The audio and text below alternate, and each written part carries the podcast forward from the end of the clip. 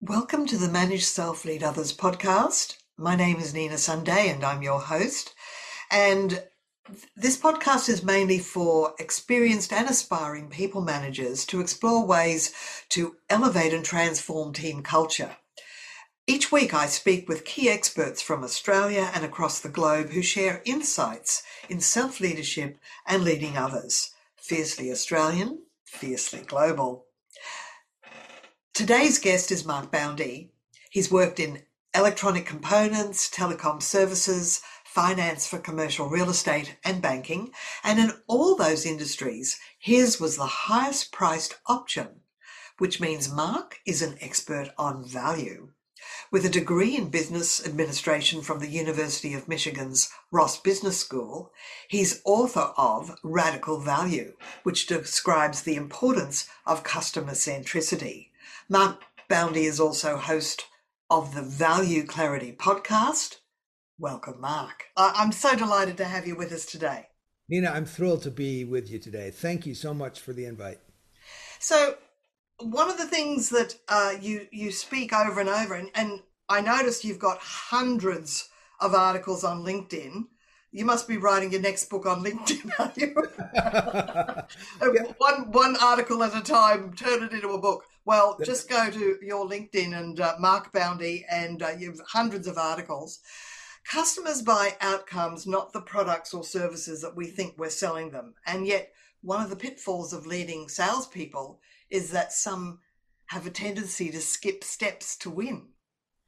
Can you comment on that? Yeah, you know, I was a sales performance consultant for nine years with the world's oldest, largest, most successful sales training company, or at least in the B2B space. And I was one of several hundred consultants worldwide. And when we would get together for our global meetings, everybody realized they like the dirty secret of this company was that salespeople didn't really do well on one part of the training, and that was understand the customer's expected outcome. And since then, I found out that that's not just a problem with the Miller Heiman clients. Every training Every salesperson is bad at understanding the customer's outcome. Value is the desirability of the customer's outcome because customers don't buy your product or service, they buy their own outcomes for their own reasons. So if salespeople don't understand the customer's outcome, there's no way they understand value because that's the basis of value is the outcome. And so and from long ago, I learned as a, a research assistant studying all kinds of consumer behavior research that customers buy the value. That is the most important decision and then the most important part of the buying decision. So think about it. That means sales people are worst at the most important part of selling. Marketers are worst at the most important part of marketing business leaders are therefore don't have visibility into their outcome. Uh, McKinsey and Company found that less than 25% of boards of directors don't understand the value their company that they're on the board of provides for its customers. So if salespeople are bad at it, boards of directors don't understand value. That's a just it's a huge blind spot in all of business. So that's that's why I wrote the book and that's my practice is let's just get really good at that basic bit of understanding value. And what I'm because I look back at my own sales process and also different companies before I was self-employed where I worked as a salesperson. Um, is does it come right from the start where a a salesperson does not take the time to ask lots of questions first of this uh, potential new client before they start pitching their solution. Is that is that one of the problems? They they need to ask more questions about what the customer is looking for. Yes, and it's not the quantity, the number of the questions. Uh, you could ask one big "tell me a story" question and then shut up for ten minutes while the customer goes on and on about that response because you asked such an insightful question that's so broad ranging that's one question where you got a ton of, of, of, information. So it's not about the number of questions, it's about what you find out about the customer's world. What are their needs? What are their aspirations? What does top management think are the priorities? What are the top management risks? How do they make their money? What's their cost structure? You can under you can do some of that research before you come in, but, but before you come into that first appointment, but before you walk out of that first appointment, you better have asked a lot of questions that understand the customer's world, the situation, their fears, their hopes, their dreams, their aspirations. And you'll pick more of them up as you go along. But 83% of customers in B2B say that salespeople do not understand them or their business. Uh-huh. 83%. So, and 97% of customers don't feel that salespeople are trusted advisors. So 3% are trusted advisors, 16% actually give the impression that they know something of value about your business. So if you're trying to outcompete your your competitors, look at how low the bar is. Mm. So you you do discuss value and you give it quite a deep definition. So perhaps uh, what is value? Yeah, that's really great, Nina. The, we all think that we know about what value is, and when you ask 19 people what value is, the definition, you'll get 20 definitions. So let me give a definition that's a little bit wordier, but it's one that you can sink your teeth into and it becomes actionable for your sales, for your marketing, for your product people. Um, I heard one definition I kind of like, but it's not actionable. It's value is what people will pay all true, but now how do I affect or how do I change the value? So remember that customers don't buy your product or service, they buy their own outcomes. The definition of value is the desirability of those outcomes that a customer achieves from doing business with you. So, your conversations with the customer shouldn't be about your product, your service, your features, your benefits, your speeds, your feeds. They should be about the customer's perceived outcomes and then connecting your stuff to their desired outcomes. If you have the mindset that I'm not trying to sell my stuff, I'm trying to grow my customer's business, I'm trying to improve my customer's world using my stuff. And so now I have to know enough about the customer's world so that I can plug my stuff into it in a meaningful way that's meaningful to the customer in their world, through their perspective, through their eyes, so that value comes into existence in the customer's mind. Because value only exists in your customer's mind. Now, in a sense, you can really only talk value if you are speaking to the decision maker. How common is it that they send a junior member of the team to find out what your product and your prices are. And then there's a term I, I use, column fodder. In other words, they're just going to put you on a spreadsheet and you're going to be compared spreadsheet wise with every other provider. I find that's the biggest challenge. Oh man, you're, you're mostly right. Um, we have done salespeople such a huge disservice by convincing them that customers now self inform on the internet and develop their own list of needs. And now you just have to be really good at understanding the customer's needs.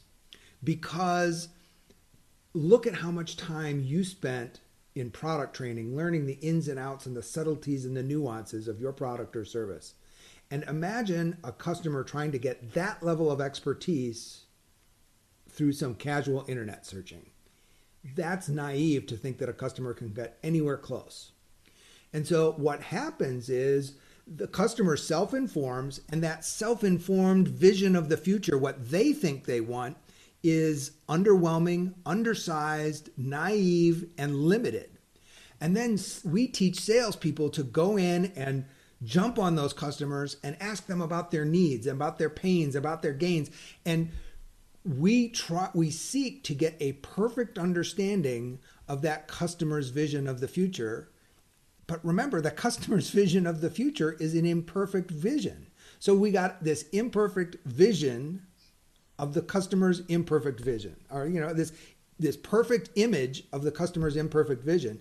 And every single sales force is got the exact same thing because all of you have asked the customer for the same pains. And the only ones that pain, the customer can articulate are the ones that they figured out doing their self-informing. And so they're telling you and they're telling all your competitors which means now you're fist fighting in the phone booth. The salesperson who takes the time to understand the customer's world and say hey did you ever think about this? Or some of our customers can also do this. I see it wasn't in your need statement but this seems like it might be a real valuable thing. What do you think that's how you distinguish yourself from competitors. Yes, I've, I've heard of this concept called provocative selling, where you deliberately find uh, a contrarian point that it isn't off track, of course, but really hone in on what's the one thing that the customer doesn't know they probably do need. Uh, even though you might have to say, I might be going out on a limb here, but how do you feel about that? I love what you're you know is contrary contrarian selling. I've heard it called challenger selling. There's a book called The Challenger Sale.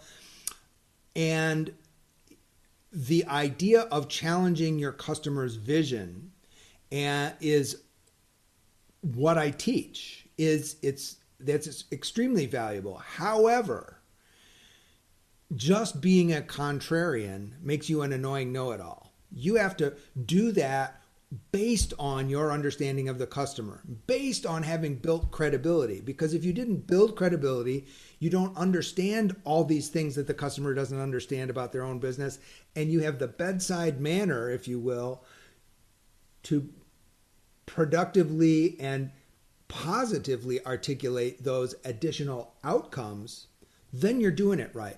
The the raw be provocative just means be a jerk. right? And half the time that fails. It, actually, the research under this challenger sale, they found that half of the highest performing salespeople are this challenger type who kind of shake up the customer's perspective. But in company after company, they test their salespeople and they find that half of their low performing salespeople are also this challenger type. Except those people are the annoying know it alls. So if you hire challengers, at least you know they're not going to be average. The problem is the, the, you know, the, the problem is half of them are driving your customers away, and as fast as the other half are trying to win them. It'll and that's no way 50, to run a 50 percent will love them and fifty percent will hate them. Well, that's a bit risky. now I've been uh, uh, I've been looking at some of your chapter titles, and they're quite uh, pithy and quite they kind of nail things. Uh, the chapter about growing the desirability of an outcome, and I'm assuming you're making uh, the desirability in the mind of the of the customer. Can you can you elaborate on that, please? You bet. Uh, desirability doesn't matter until it exists in the mind of the customer. Value is not value until it exists between your customer's ears. Period. And so sales and marketing are a lot more like brain surgery than you thought because you're trying to cause something to happen between somebody's ears. So, um, here's a great example, right? I have a client that sold commercial carpeting. And so we all understand what carpet is, and we all understand office buildings, and office buildings with carpet are what this company sold. So pretty easy for you, uh, anybody in your audience, to understand what that was. And this this company's carpet lasts longer. So imagine if the carpet lasts 20% longer, you should be able to charge 19% price premium for it. And the customer will be happy. If you charge a 15% price premium, the customer should be very happy because they're uh, getting some value pie.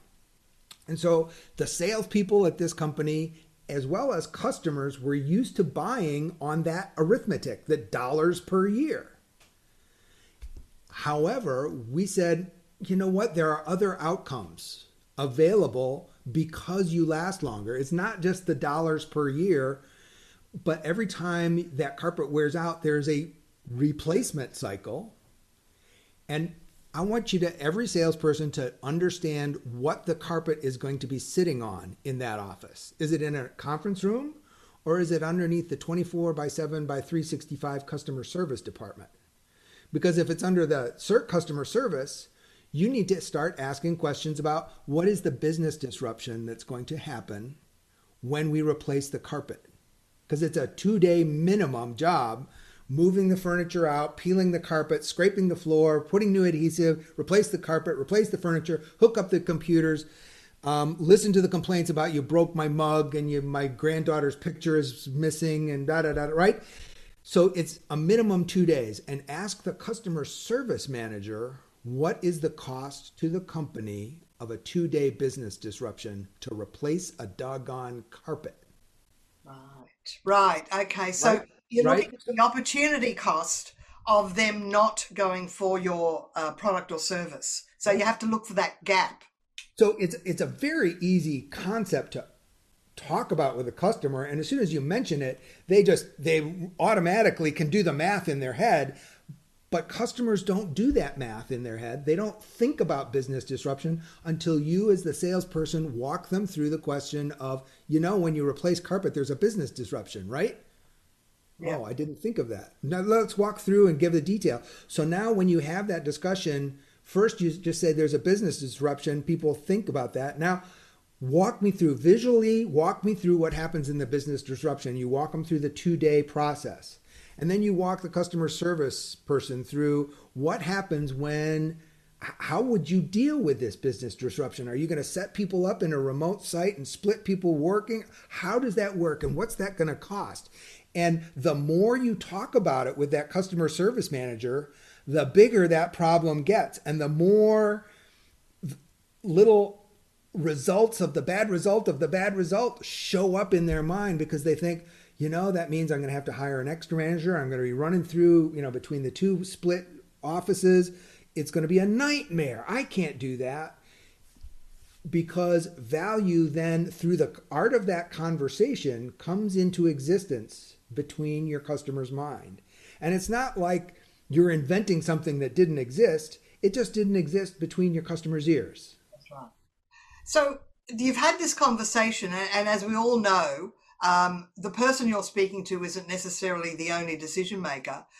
I assume that you'd then make that an, a, a point in the action plan or proposal that you're going to be sending them, maybe summarized in a, in a brief way.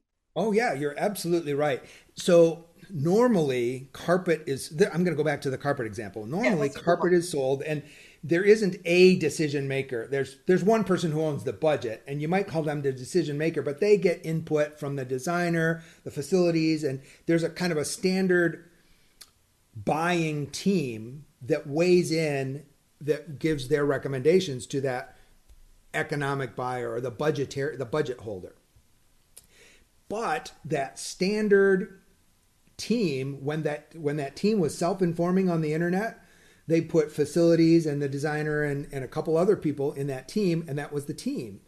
But 100% of the time, they didn't include the customer service manager who's who was on there, right? And if I sell the longest lasting carpet, it's in my interest to add that customer service manager to the team and not take the team the way that the team had originally envisioned buying buying this stuff we want to add a person who's a natural ally for our product with our differentiation to that team.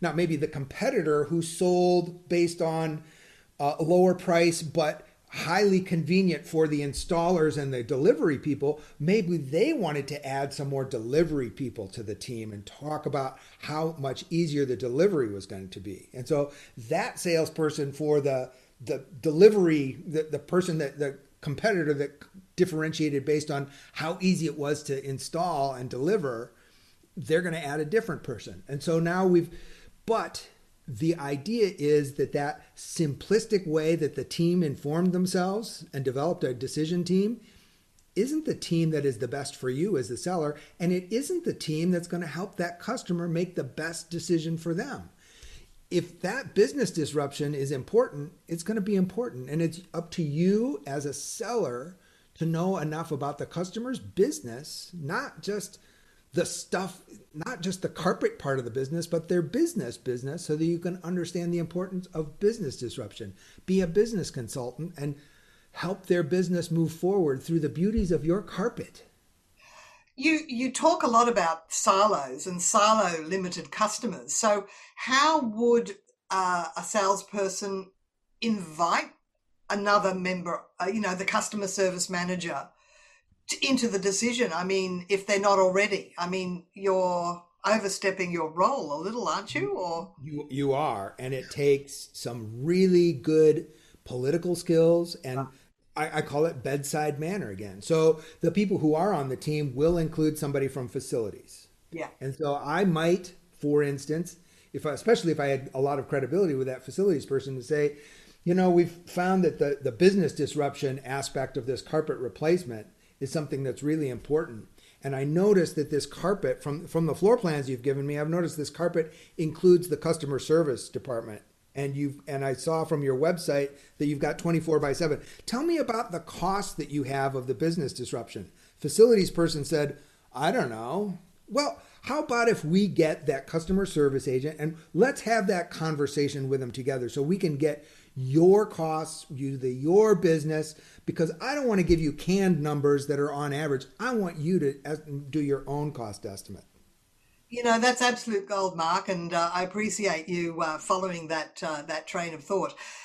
Just on the concept of silos, you, you talk about everybody in the organization should be looking for uh, what was the phrase? Not sales opportunities, but cl- uh, sales gaps. Value gaps. Value yeah. gaps. Yeah. Yeah. So a value gap is an outcome that we're not achieving now that we we want to. And so they can be known or unknown, right?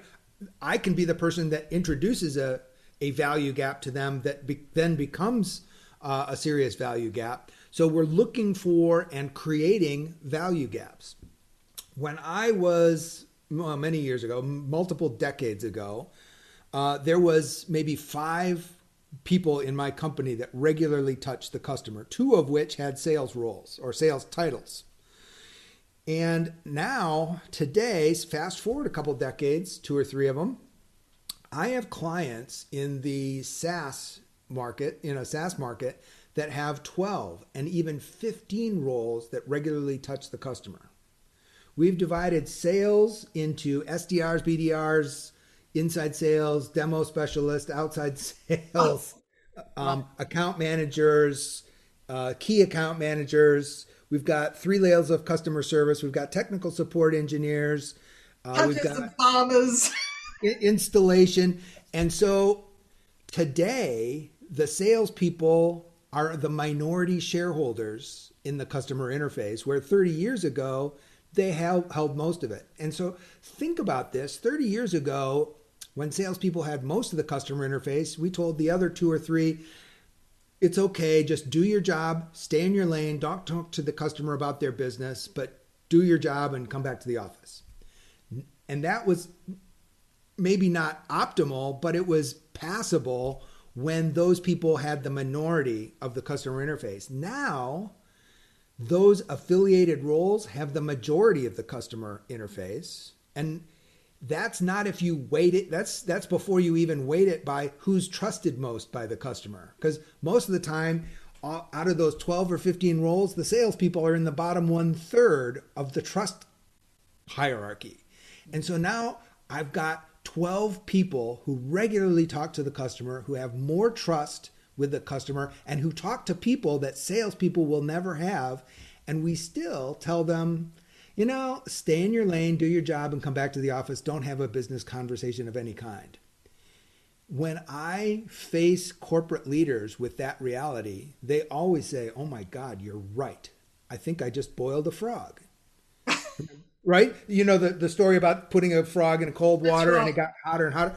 So it's ridiculous when you look at where we've come. And it, it's not because our products are more complex, it's that we've done this natural human process management thing of taking roles and subdividing them and giving people expert expertise and and and specialization in finer and finer sections of our process. Customers have done the same thing. Uh, customer buying teams have gone from four or five to six point eight and up to twenty in some purchases. And it's not because our products are more complex; it's that the customers buying organization is more complex and more siloed. Mm. And nobody on your buying team knows the, their whole company business anymore. They only know their silo. And so that makes it even more important for a salesperson to understand the customer's big business picture because none of the people on your buying team know it anymore. So this really has to be driven top down. You know, le- the uh, co- company leaders, people managers, uh, they need to kind of try and see a holistic view of sales and not just leave it to the sales manager. Would that be right? Yeah, and that's kind of the blessing and the curse of my book is that it's not a sales book. If it was just a sales book, I could talk, you know, talk to vice presidents of sales and, and kind of be done with it. But this is a way of doing business where salespeople and now everybody who touches the customer has to have business conversations. We have to gather insights so that, you know, and then put them in a place where everybody can see them. And so the marketing people can start talking about customer outcomes instead of features and benefits. Product people can start designing products that look more like what the customer wants, that deliver outcomes that are better for the customer, sometimes with very minimal product development. Um, when you understand your customer, it's amazing the number of huge value things that you can do for 50 lines of code because you just asked the right question. And so now, and then once we understand the value, now we can price to our value and use less discounting and actually have customers prefer our higher value products at a higher price. So suddenly, this whole ethos of a holistic view of value becomes something that everybody in the company contributes to and benefits from. And one of your chapter titles is Price is the Mother's Milk of Profits. So, what can you tell us about pricing power? Look at any company's oh, this is yeah, this is where I really get excited. Look at any company's financial statements. Think of your own company. If you're a salesperson, imagine dropping your price by whatever percent.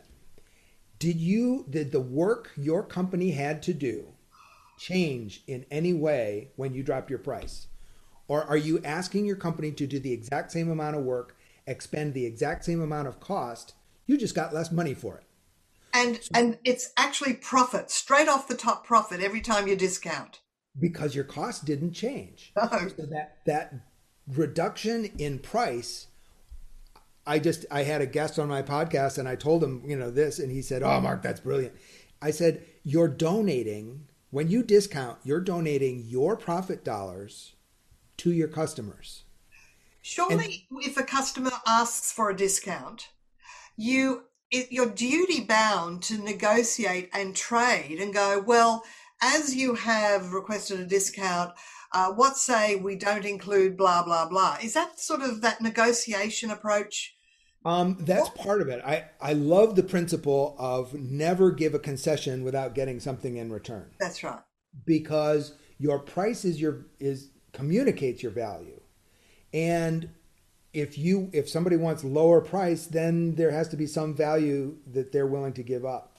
The other thing is if you have built the value up through that entire sales process, we talked and talked about the business disruption of our carpet and now you're you know and we realized that the business disruption value of our longer lasting carpet is three or four times the price of the carpet our competitors could give you the next three replacement cycles worth of carpet for free and it still wouldn't give you the financial benefit of our carpet at regular price, Mr. Customer. We did that math together using your numbers, didn't we?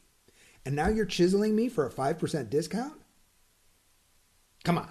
Would you say that? Um, Not quite like that. I have said it when the relationship was strong. That's right, when there's trust. It, when but you can you can say, look, Mr. Customer, I genuinely appreciate that you're just doing your due diligence to make sure that there's not any money left on the table. But as we've found using your figures, the value of our product far outweighs the price and the price premium we're charging. And we discovered that using your people, your figures, your dollars. And we feel really comfortable with the price where it is. Oh, that's a nice way to say it. Thanks for that. That is that's another gem. Thank you. Um, Now, the, another chapter before we finish, and it's just such a, a, an amazingly rich conversation, Mark. I appreciate it. You've got this chapter called Cost Cutting. You can't shrink your way to growth. All right. Um, I'm old enough now so that I've been through a couple of recessions and I've been through a couple of companies that have been in struggle and had to downsize. And so I'm not saying don't downsize because sometimes it's necessary. But there has never been a time in the world's business where that cost cutting was a way to achieve growth. It was a way to achieve survival. It was a way to maybe get back to marginal profitability. And those are great things, but never, ever mistake shrinking for a growth strategy. It's merely a survival strategy. You cannot shrink your way to growth. And that's really important in the, these days because we're coming out of COVID, where perhaps a lot of cost cutting had to occur. But now, if we really want to grow, we have to kind of open up our minds and our wallets a little and just, you know, uh, move forward. No, and you're absolutely right. And during all of that, you better have been in deep contact with your customer, having business conversations about what matters, what doesn't, what's changed in their world, how are they coming out of COVID, what is going to be important for them, so that as you scale up, you don't just blindly scale up to the old business model you had before you need to be having those business conversations to scale up to the next normal. And I don't think there's going to be a new normal singular. We are in for a rolling series of bigger changes than ever. Um, Welcome to the roller coaster ride. I, I, I joke that, you know, back in the 2018 19, we told ourselves that the only constant was change. And then 2020 came along and said, Here, hold my beer. And then 2021 said, You got nothing. Let me show you change. And now that as we're coming out, there's going to be rolling sets of who's going to be uh, coming out and what are the uh, commodities that are short and how are people adjusting and how are travel opening up and how do people want to work now. There is not going to be a settled new normal that you can just, that your leaders can foresee and then make a plan for and roll out to their company. You're going to have to change constantly from your customers in and from the bottom up, which means to, that everybody change before we have to. yeah, right. And so now everybody in your company is going to do what we we're just talking about. That is, everybody who touches the customer have business discussions about what's changing, what's working well, how can we add more value. And so this whole idea of everybody t- who touches the customer has business conversations is the competitive necessity for how we come out of this. Yeah, I definitely uh, refer people to get this book because you go obviously into greater detail and we're really just touching on the concepts. And I've actually left probably the best one to last. You talk about differentiation, something that only you can deliver. So that's a biggie. So tell us about that, please, Mark the way human beings decide, the way we are wired as organisms, is based on differentiation. The and the human ancestors on the savannah that noticed two eyes peering out of the tall waving grass passed their genes on more successfully than the human ancestor who only saw the waving grass. We are hardwired to look at differences and process information based on differences. If you doubt this, look at last time you bought two anythings, two cars, for instance. You didn't say they both have four wheels. Check. They both have steering wheels. Check. They both have seats. Check. No, what you did was saying, I like these wheel covers better than those. I like these cup holders locations better than those. I like this navigation system better than that one. You looked at the difference and then you asked yourself, how much would I pay for that difference? How much would I pay for that difference? This one here is better. How much do I subtract for that difference? We make all of our buying decisions based on differentiation. So if you, as a salesperson, are bombing your customer through all the stuff that's the same as your competitors, and then sneak in a little bit of your differentiation, and then continue to bomb them with more stuff where you're the same as your competitors, you're asking your customers to pick your differentiation out of the waving fields of sameness. Yeah. You're asking your customer to differentiate for you. And what do you expect them to do with that? Buy? You're, you're making them work too hard. Exactly. they may not even do it.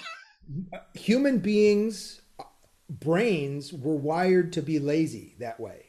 Sometimes they just uh, buy the, the, the last, when they're ready to buy, the next next salesperson that contacts them again. Yeah. So human beings operate on differentiation. So understand how you're different and then plan your whole sales and marketing around that differentiation. Go back to the carpet. Our carpet will last longer. So how do we how do we talk about that? Our marketing has to talk about business disruption. Our sales training has to talk about business disruption. The sales conversation plan. Let's talk about the business disruption.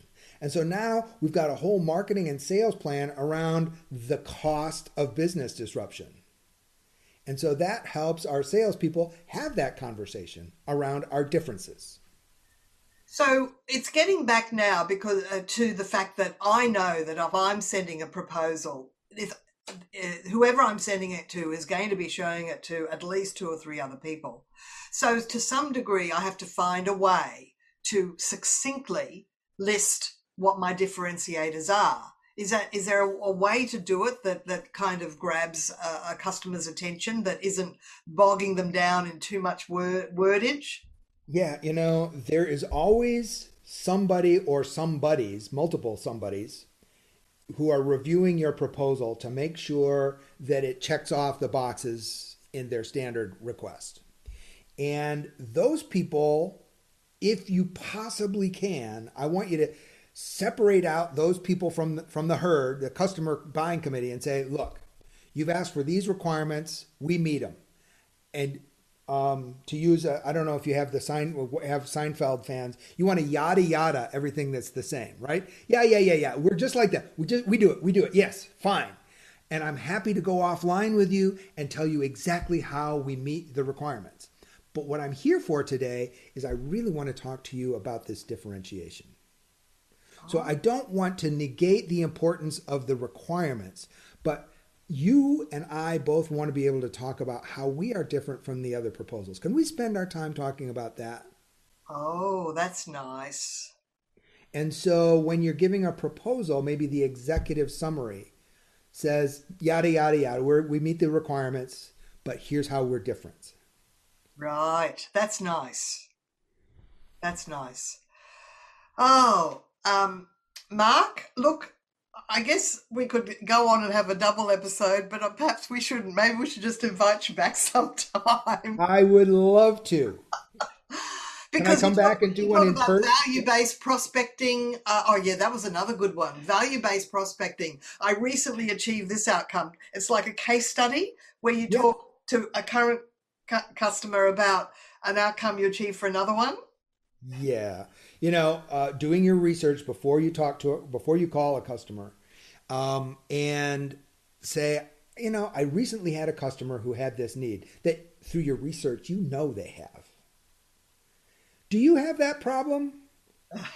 Right, and so they are forced into a position of either saying yes or lying yeah. or you know a couple percent of the time you're you're actually wrong and it's okay if they're lying because you generated the credibility to say that you have some deep insights about their business and if they say no I don't have that problem it's probably yeah I got that problem but right now I just don't have the time to deal with a salesperson about it because I got other fires that I got to deal with so you say I understand do you mind if I call you back sometime with some other insights Oh, Well- nice. right? You've oh, developed a that's ton of nice. credibility, right?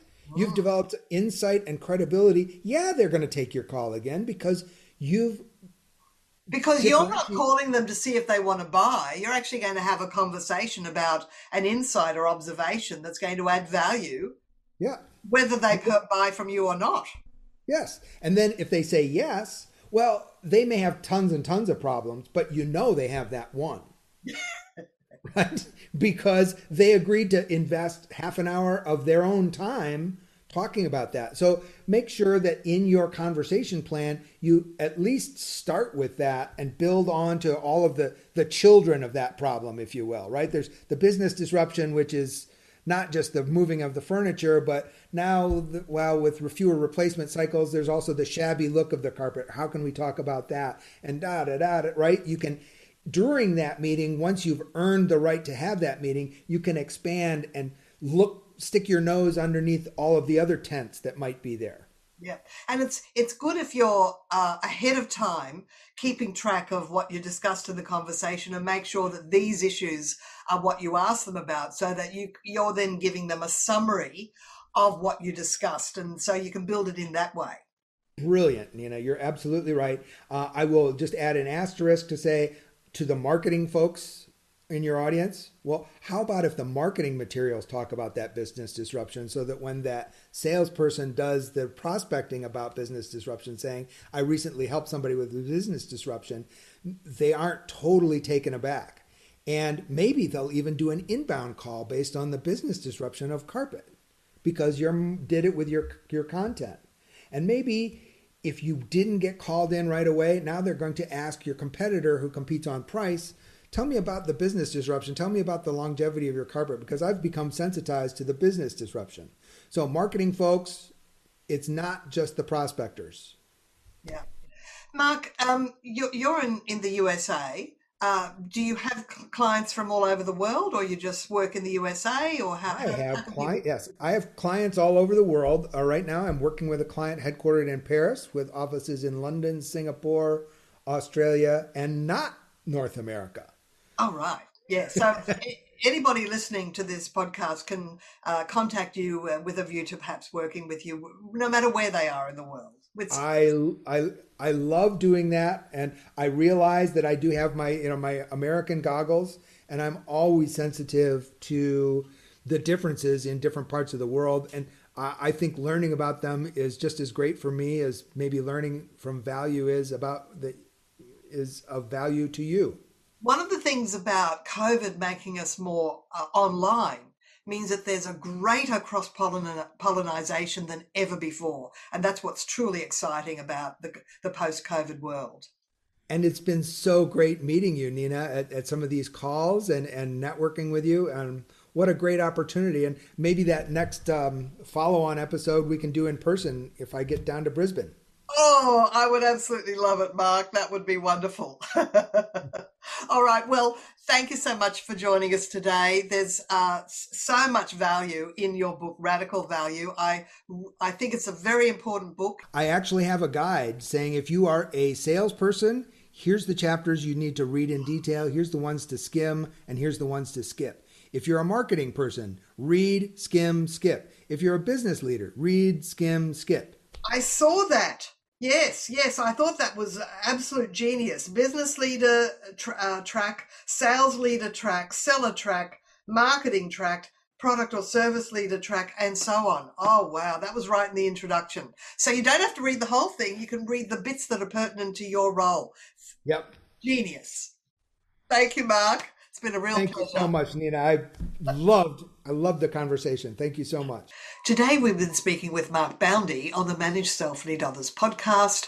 I'm your host, Nina Sunday. Remember to subscribe and listen to Manage Self Lead Others wherever you get your podcasts. Until next time, ciao for now.